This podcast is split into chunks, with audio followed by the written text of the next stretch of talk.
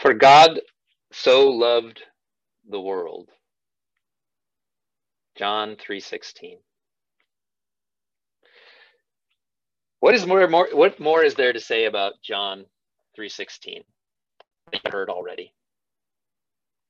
This is probably the most single famous verse in all of scripture.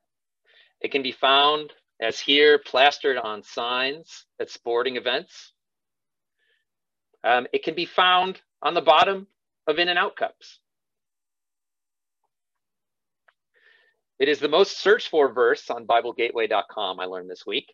And uh, not surprisingly, Tim Tebow has jumped on the bandwagon. And why? Well, because it would seem that if you have one second of airtime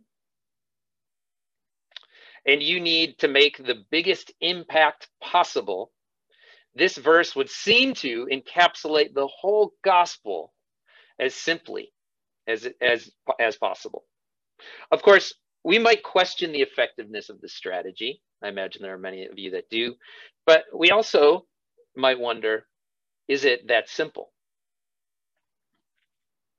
Now, when we look at the bigger context of this passage, not just the following verses, but also the previous verses as well, we can see that the traditional treatments miss one important point of this context. And that is, as I'm sure you all have been thinking, obviously, it misses poisonous snakes. Stay with me. I promise we'll get to that. Often translations render this verse God so loved the world. That's the translation we have in our CEB translation for today. But that so doesn't mean like a degree of affection. I think this is often how we we understand it that God loved the world so so so much. That's actually not what's what that word means there. Uh, rather, it's a comparison. God loved the world just so, in this way. God loved the world this way, in this manner. In what way? Well, it seems to be pointing back to verses 14 and 15.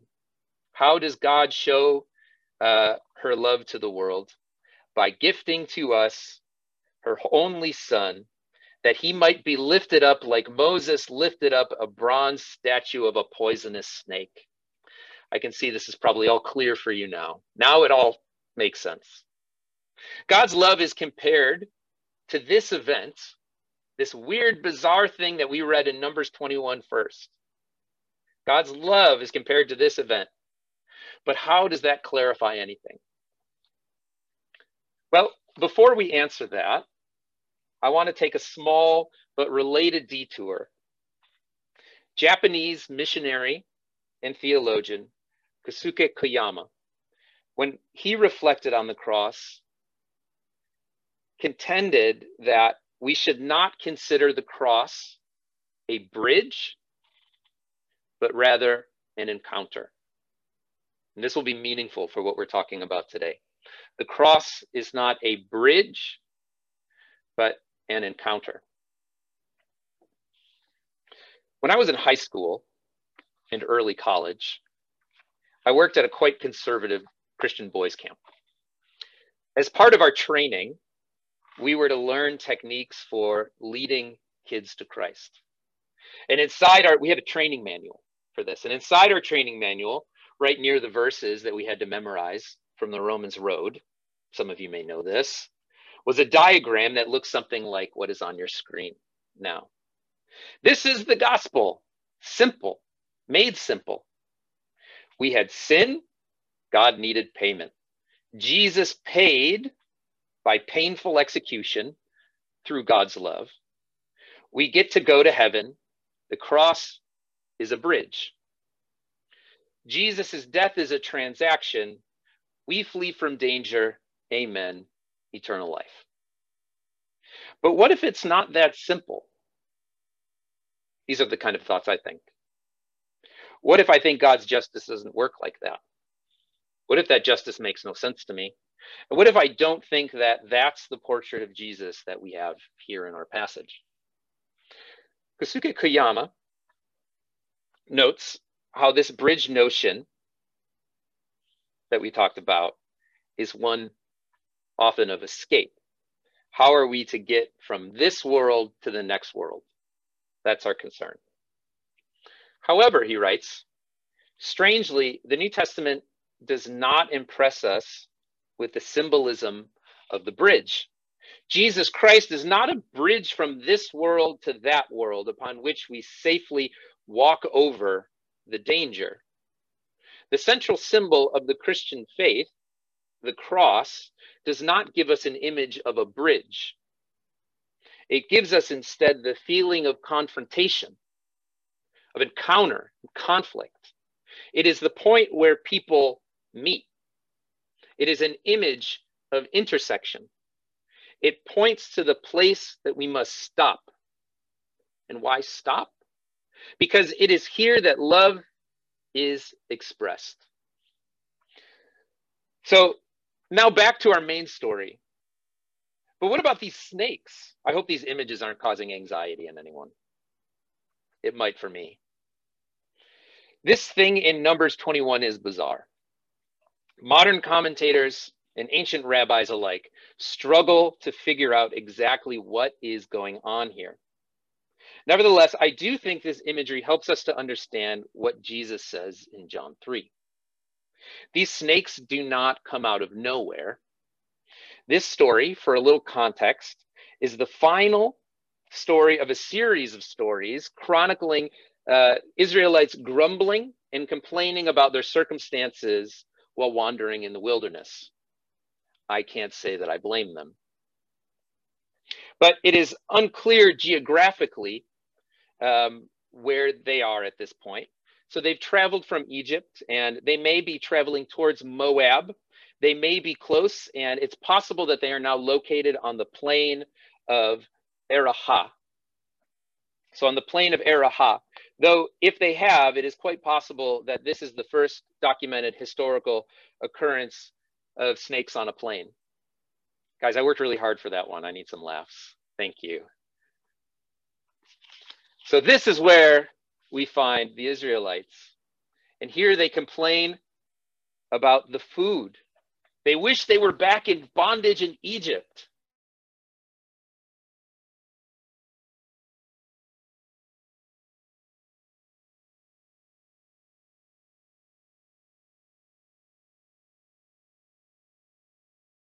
On this road, that this story feels like a climax. And in a strange turn of events, Numbers tells us that God finally sends poisonous snakes. Bizarre.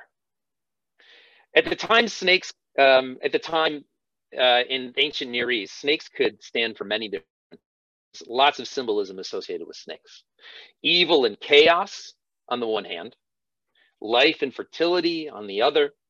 The role of snakes was particularly prominent in Egypt where they wanted to return, where the poisonous cobra was, among other things, a, a symbol of supreme authority and Pharaoh's power.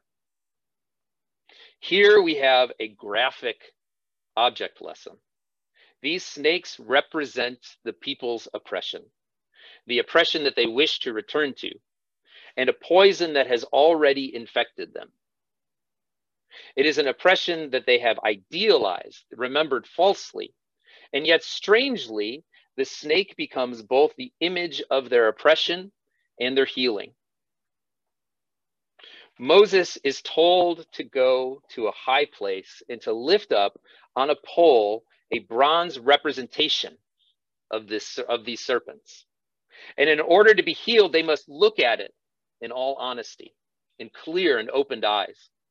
They must confront their oppression in truth and not in the lies that have poisoned them. Not in their false idealization of what they want to return to.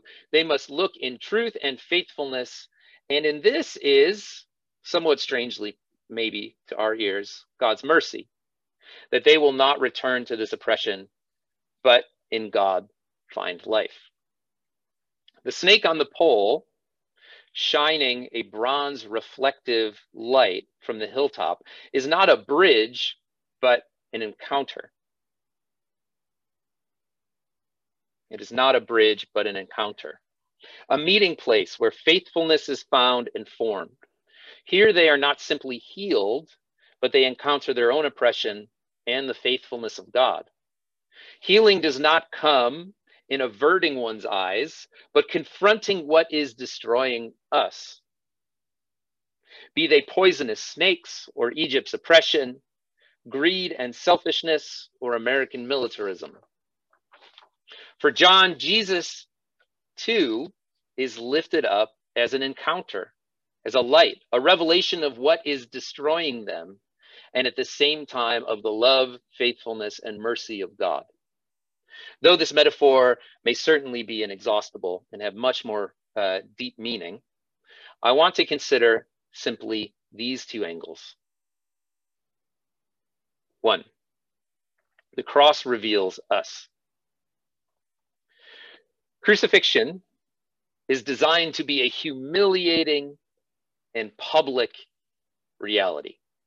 Crosses were placed in public spaces on hills and on the sides of roads as if to say, Look here, don't avert your eyes. See what happens when you dare oppose our power. But if we come to the lifted up Jesus in faithfulness, as John says, if we approach eyes open, that this is God's Son on the cross, the cross reveals something else entirely. Publicly, before all, it puts on display the violence and the injustice of the powers that be. It puts on display their hostility to God and to God's kingdom. Where Rome declares the Roman peace, where Rome declares the virtues of Roman justice, the cross unmasks this lie as a pub in public as a charade.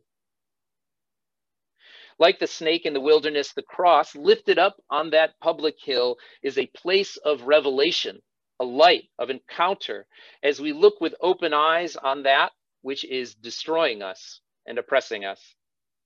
To come in faith is to come and confront, to encounter the conflict, not to look away, but to be willing to have one's eyes open.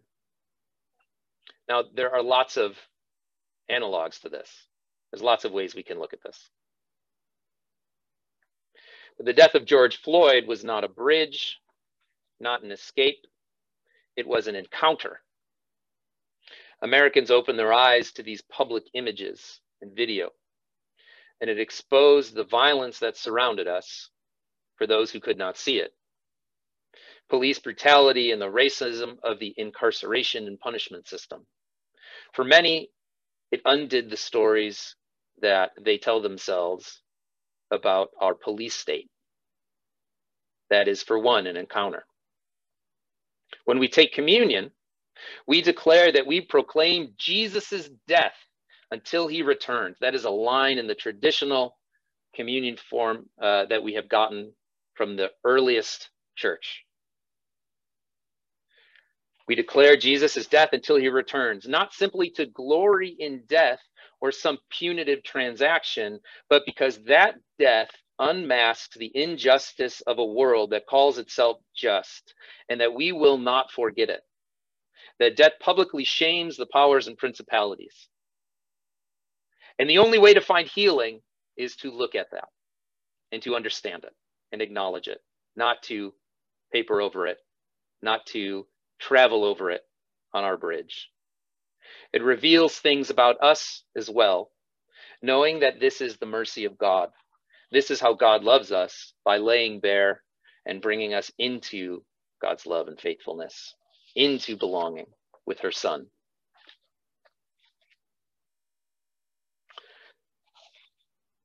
On the, on the other hand, too, and at the same time, then the cross reveals God's love. I wonder what our response might be to complete and utter rejection from our people that we have put our covenant faithfulness into, to crucifixion. If we were able to come back from it, if we were able to come back from crucifixion, like some superhero back from the dead, a phoenix to our Jean Grey, X Men people, Anybody? No. Well, in that situation, what would you imagine the response would be? Would it be complete and utter annihilation of the bad guys, of all of those responsible?